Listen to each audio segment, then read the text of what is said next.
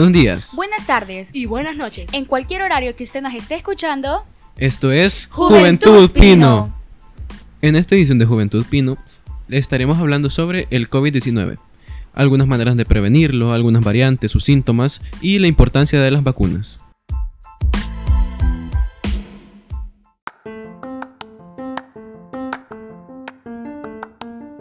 Hola, ¿qué tal? Yo soy Yonice. Yo soy Juan Aguilar. Y yo soy Camila y como dijo Juan, ahora hablaremos sobre el COVID-19, una enfermedad que ha cobrado vidas en el país y en el mundo entero. Pero ahora me pregunto, ¿algunos de ustedes han tenido contactos o han conocido personas que han padecido esta enfermedad? Yo sí, incluso mi hermana, mi papá y mi abuelo se enfermaron. Mi abuelo se enfermó en plena pandemia, el año pasado, en plena cuarentena. Eh, hasta tuvieron que llevarle oxígeno porque le costaba mucho respirar. Y con mi hermana fue este año, e incluso fue a finales de año. Tuve que guardar cuarentena con mi familia dos semanas. Mi, mi mamá eh, mi hermana estaba aislada en un solo cuarto, mi mamá iba y ella con mascarilla y siempre tenían que entrar con alcohol gel a desinfectar todo el cuarto. Cada vez que ella salía a bañarse, cosas así. Es, creo que es algo muy complicado. Yo, gracias a Dios, no he tenido ni conocidos, ni familiares, ni yo mismo nunca me he enfermado de eso, ni nadie que yo conozca. Yo sinceramente pues me hice la prueba como en agosto de este año y salió negativa, pero también había salido que yo había tenido prácticamente hace como unos meses de ese de agosto, quizás lo tuve como por junio, julio, por ahí quizás tuve, pero fui asintomática. Pero ahora bien, hablemos un poco sobre esta enfermedad en sí, ¿qué es el COVID-19? Pues la enfermedad causada por el nuevo coronavirus se detectó por primera vez en Wuhan, China ha sido denominado enfermedad coronavirus 2019. Co que hace referencia a corona, B que hace eh, referencia a virus y D a disease, que es enfermedad en inglés. Ya que dicen eso que empezó en China, eh, recuerdo algunos mitos que surgían a principios de la pandemia, que decían que algún chino se había comido una sopa de murciélago o que había sido creado por unos científicos en un laboratorio y se les escapó o que era un ataque de Estados Unidos a China y ajá, eso. Eh, sí, fueron muchos mitos los que se escucharon a inicios de pandemia. Hasta este momento aún no sabemos la verdad, pero lo que sí sabemos es de que esta enfermedad ha estado y va a seguir cobrando muchas vidas, tanto en el país como en el mundo entero. ¿Y cuáles son los síntomas de esa enfermedad? Pues eh, por lo que yo investigué, los síntomas prácticamente son notificados por las personas con COVID-19 que varían desde aquellos que presentan tanto síntomas leves como graves.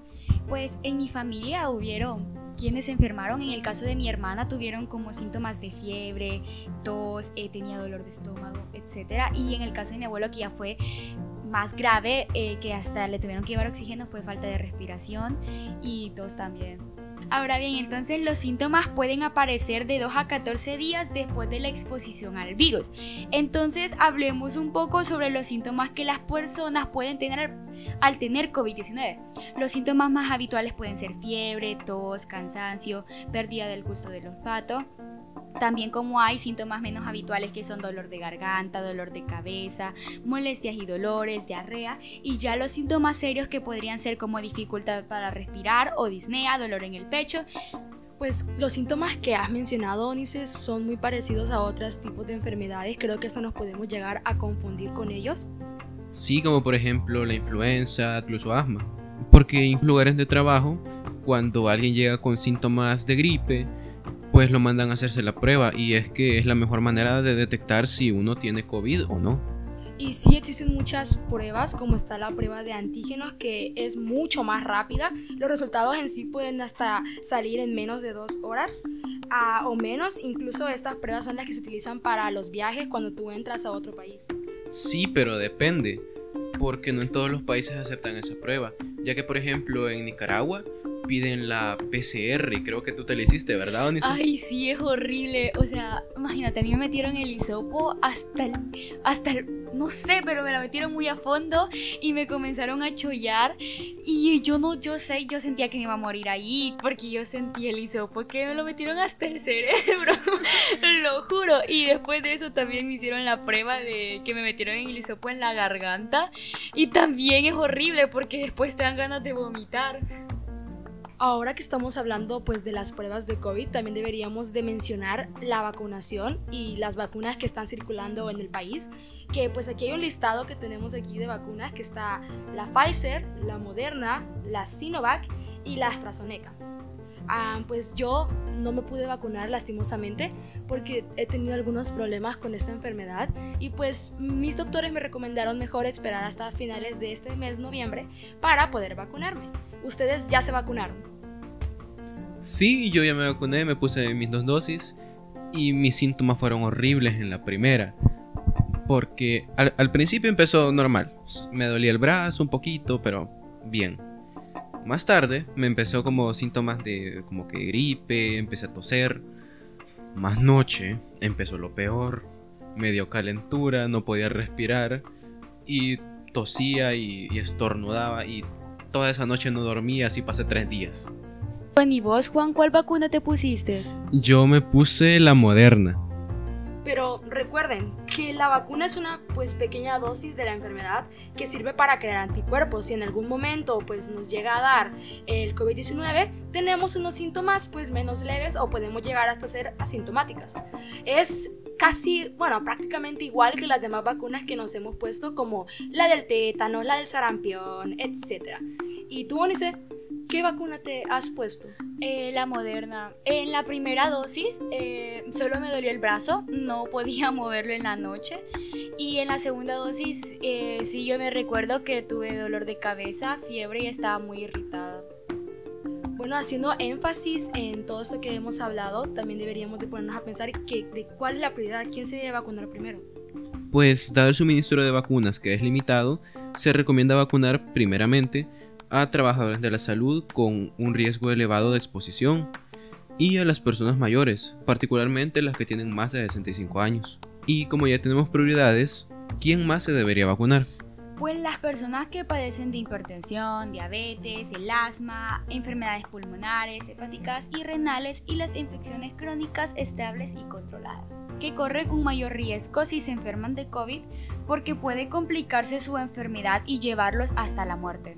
Como estás hablando, Onice, también de las personas que tienen ese tipo de afecciones, deberíamos de hablar de las mujeres embarazadas y preguntarnos, ¿se deben vacunar? ¿Sí o no? Pues si bien el embarazo incrementa el riesgo de padecer una forma grave de COVID-19, hay muy pocos datos para evaluar la seguridad de la vacuna en la gestación.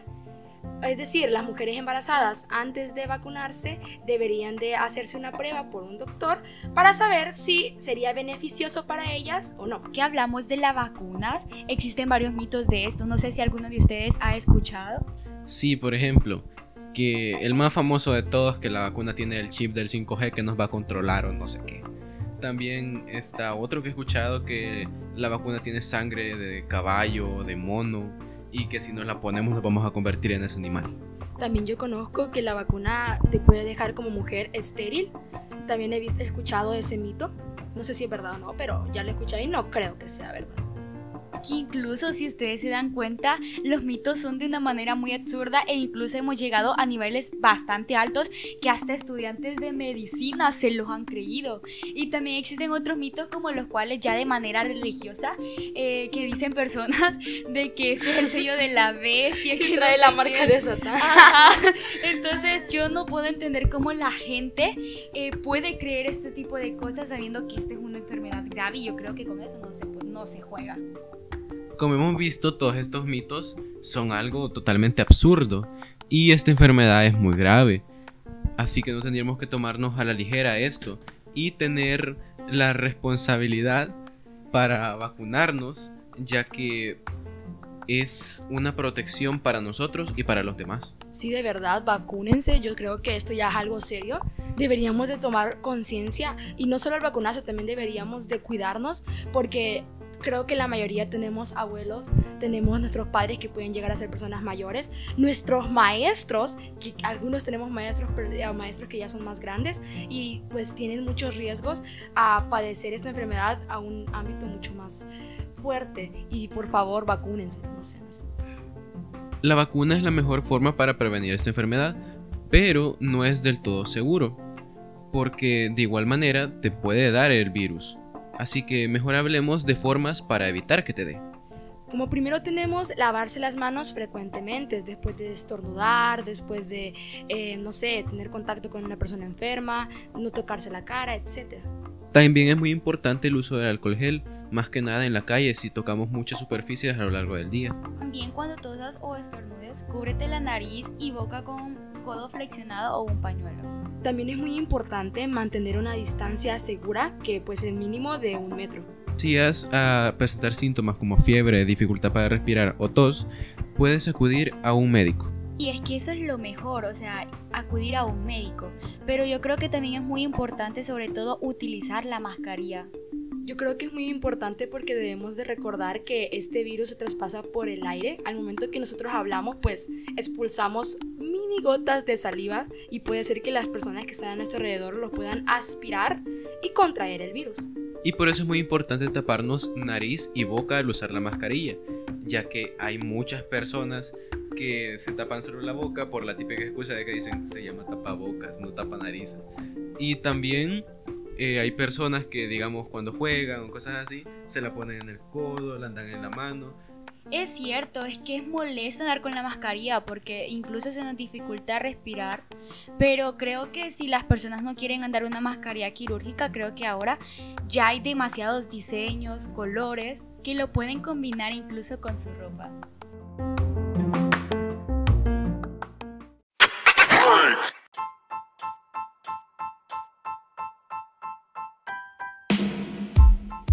Esta edición de Juventud Pino tratamos de abordar todos los temas relacionados con el COVID-19. Soy Juan Carlos Aguilar. Soy Onice Cerna. Y yo soy Camila Menéndez. Y esto fue Juventud, Pino. Pino.